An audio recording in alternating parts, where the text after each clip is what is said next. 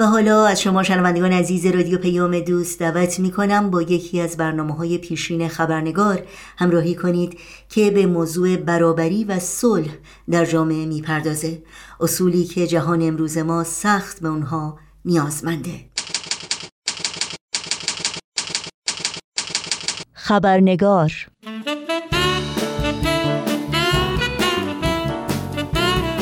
با خوش آمد به شما دوستان و دوستداران خبرنگار. نوشین آگاهی هستم و با خبرنگار این چهارشنبه با شما همراه خواهم بود.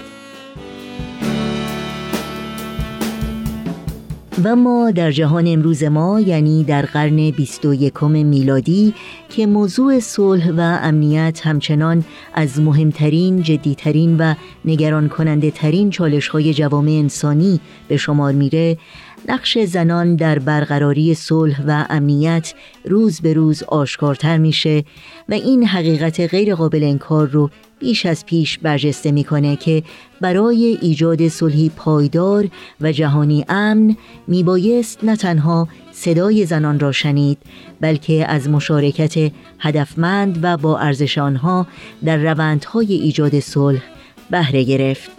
مشارکتی که صرفاً به بالا بردن تعداد زنان و یا کمیت نمایندگان منتخب و یا منصوب در دولتها، نهادهای اجتماعی و حتی در مجامع بین المللی مانند سازمان ملل متحد محدود نمیشه بلکه بسیار فراتر میره. یعنی توجه بر میزان کیفیت مشارکت زنان پا به پای مردان در تمامی روندهای ایجاد صلح. در مشورت ها، مذاکره ها و موافقت نامه ها و قراردادهای صلح و امنیت جهانی چرا که بازتاب موضوع های مورد نظر زنان تجربه های زندگی آنان در روند ایجاد صلح و حتی در بازسازی مناطق ویران شده بعد از بحران جنگ و درگیری و اقدامات سازنده برای جامعه سازی و توسعه از اهمیت بسیار حیاتی و اساسی برخورداره. در این راستا گفتگوی کوتاهی داریم با خانم نوا کولین نماینده جامعه جهانی بهایی در سازمان ملل متحد در زمینه حقوق زنان برابری جنسیتی و توسعه پایدار. با هم به خانم نوا کولین خوش آمد میگیم و گفتگوی امروز رو آغاز می‌کنیم.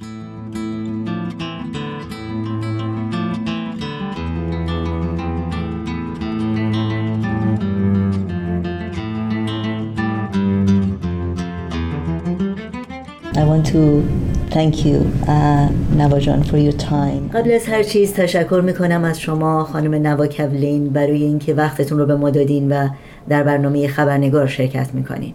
My pleasure.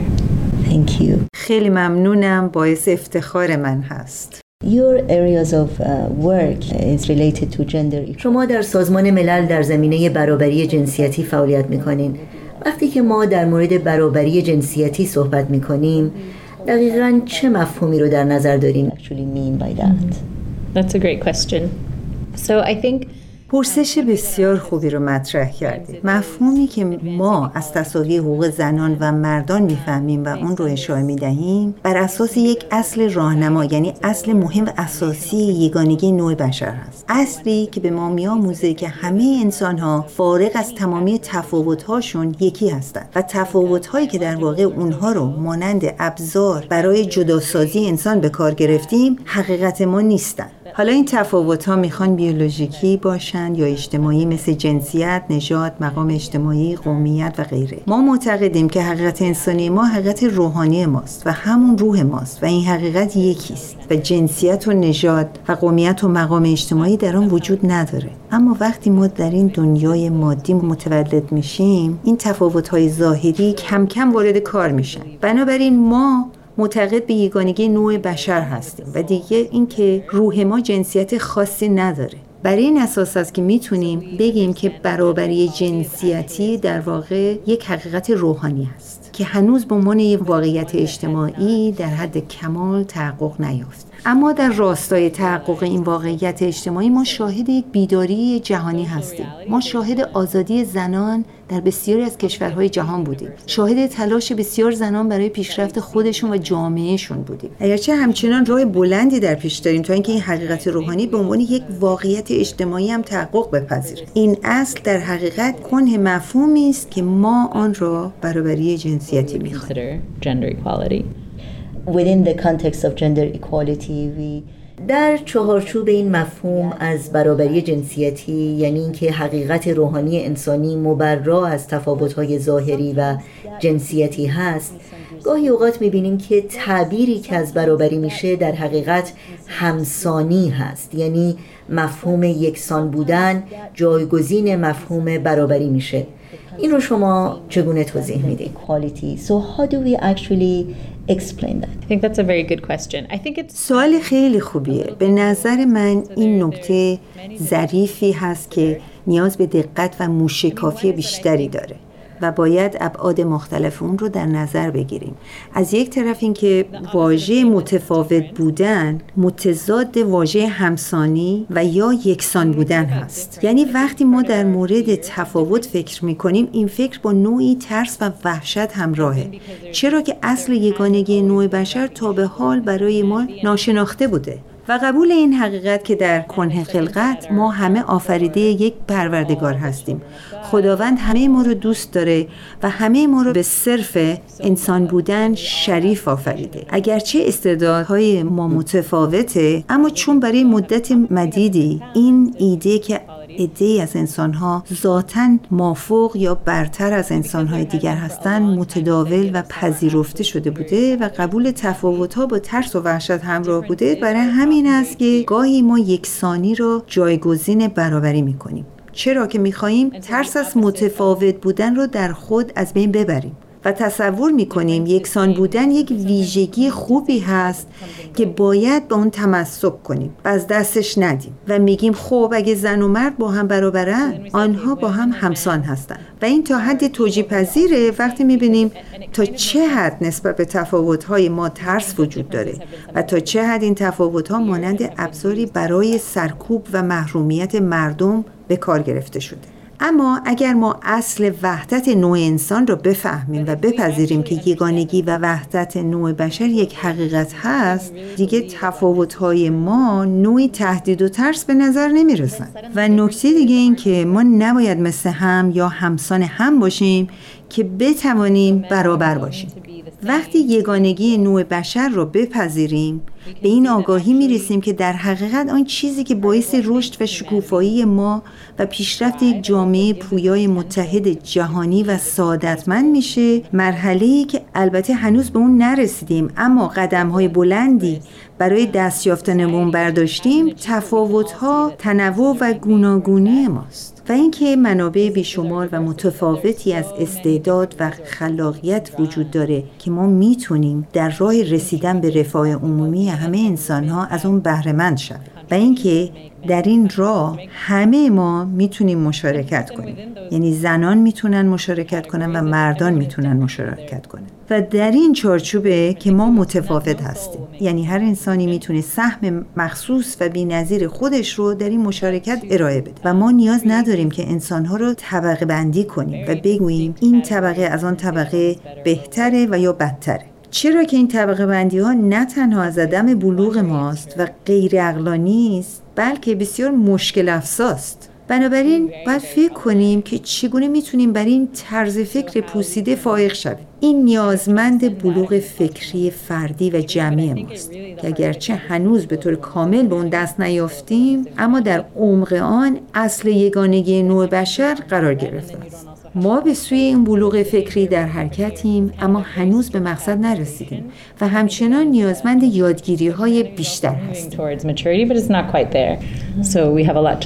Absolutely.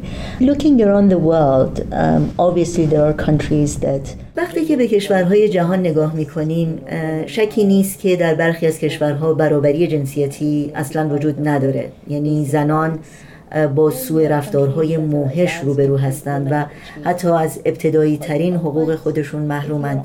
و البته در مقایسه در بسیاری از کشورهای پیشرفته وضعیت کاملا برعکس هست. یعنی زنان دستاوردهای بسیار چشمگیری داشتند و در احقاق حقوق خودشون تا حد زیادی موفق بودن. اما واقعیت ساده این هست که این برابری جنسیتی به صورت نسبی هست و می‌تونیم بگیم که برابری جنسیتی به صورت کامل در هیچ کجای دنیا وجود نداره. درسته؟ And I think even to know what gender equality looks like بله درسته. حتی اینکه بگیم برابری جنسیتی دقیقا به چه شکلی باید باشه مشخص نیست. چرا که حتی در کشورهای پیشرفته مثلا در مورد دستمزد برابر برای کار برابر که یک استاندارد مهم در جامعه هست این برابری وجود نداره. شکی نیست که ما می‌خوایم در جامعه زندگی کنیم که بر اساس عدالت باشه و زن و مرد برای کار برابر حقوق برابر دریافت کنند. و این کاملا واضحه اما این دیدگاه که هر کاری که مردان می‌کنن زنان هم باید همان کار رو بکنن و بر این اساس خط مشوا رو باید بنا کنیم کافی نیست. سیستم های موجود بر اساس برتر بودن مردان بر زنان بنا شده. بنابراین ما نمی‌تونیم برابری جنسیتی رو در قالب این سیستم ها پیاده کنیم بلکه باید این سیستم ها رو از نو بسازیم. که بر اساس برابری طرح و پایگذاری می شود.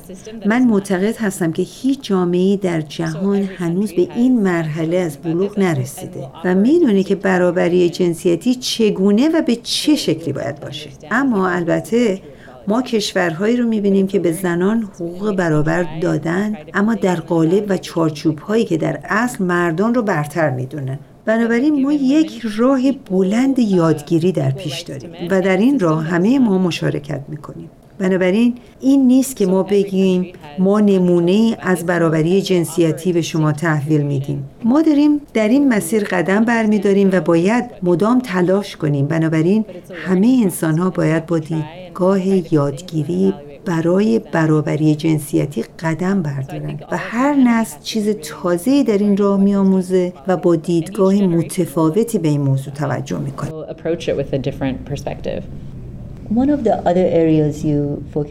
یکی از زمینه های دیگر فعالیت های شما در سازمان ملل متحد نقش رسانه های عمومی و زنان هست. آیا به نظر شما امروزه رسانه های عمومی که از پرقدرت ترین نهادهای اجتماعی جوامع انسانی هستند سهم خودشون رو برای پیشبرد برابری جنسیتی ادا می کنند از نظر آموزش عمومی، اطلاع رسانی و همینطور ایجاد فضاهای مناسب و فرصتهای مناسب برای گفتمان پیرامون موضوع برابری جنسیتی. That's a good question. I think that there are probably بقیده من رسانه هایی هستند که در این راه تلاش هایی رو در جهت تحقق برابری جنسیتی شروع کرد. بنابراین این جای امیدهای زیادی هست.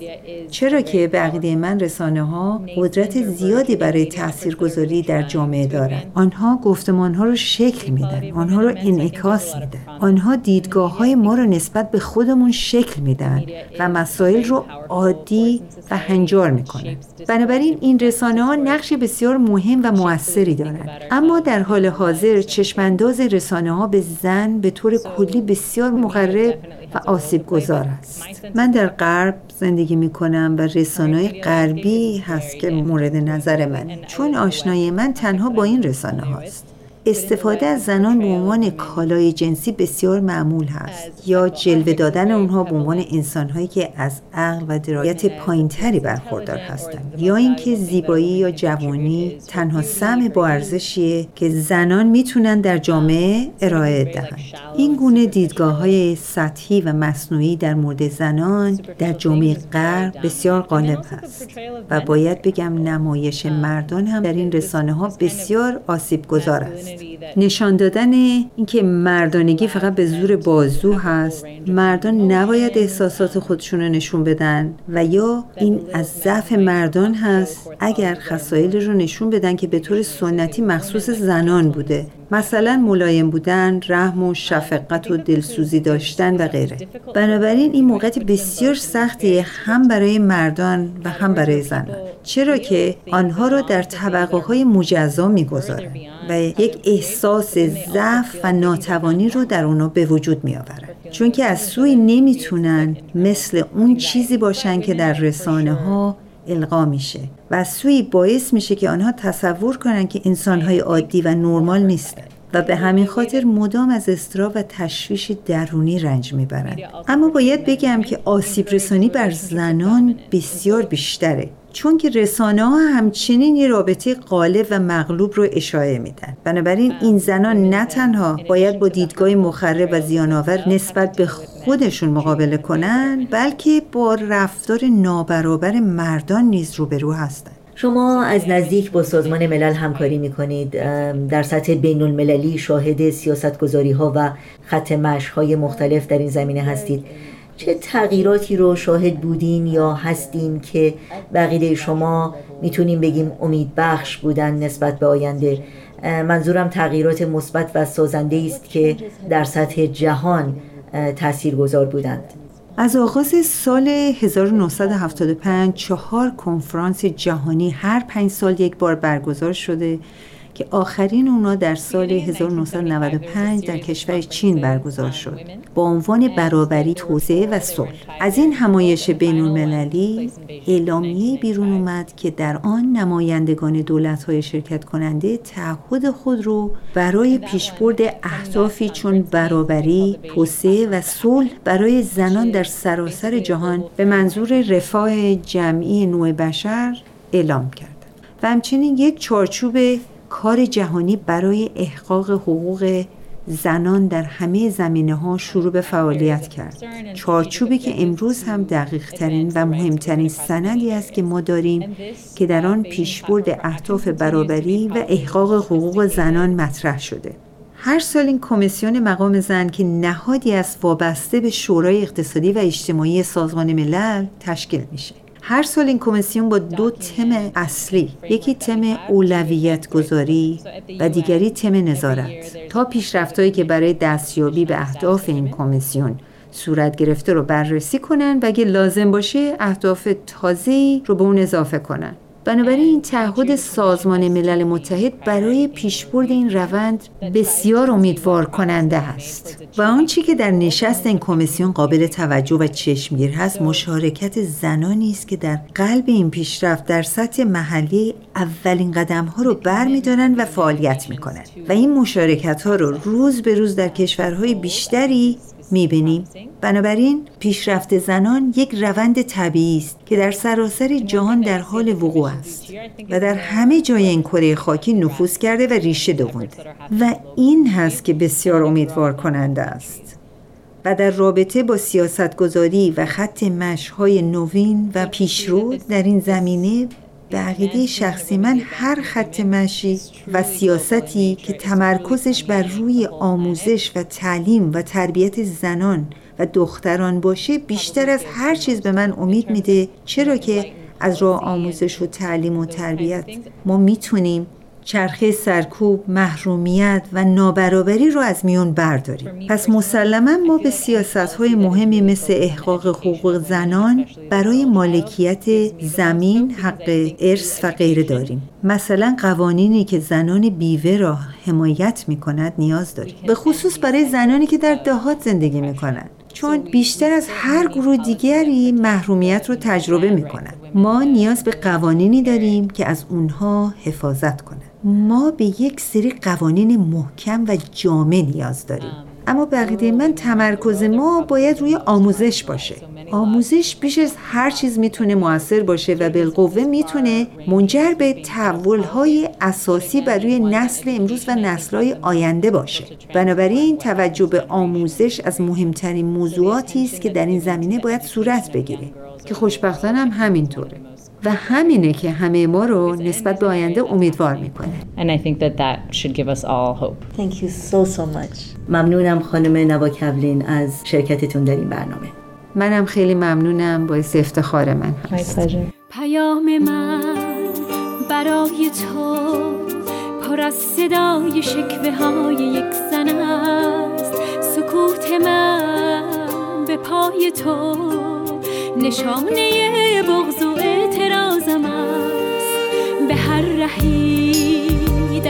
جهان. یه مادر صبور و دل شکستم به زیر پای خشم تو اسیر افترا و پا بستم شکایتم از این زمان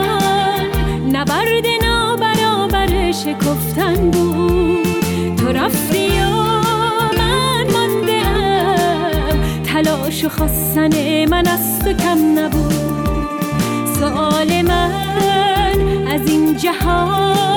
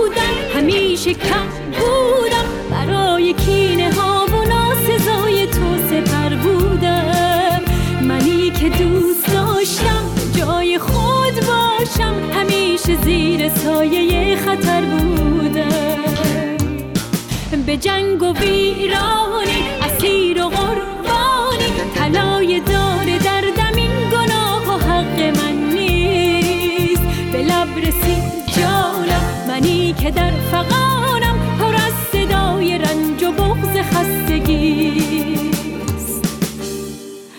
پیام من برای تو پر از صدای شکوه های یک زن است. سکوت من به پای تو نشانه بغض و اعتراضم است. نشانه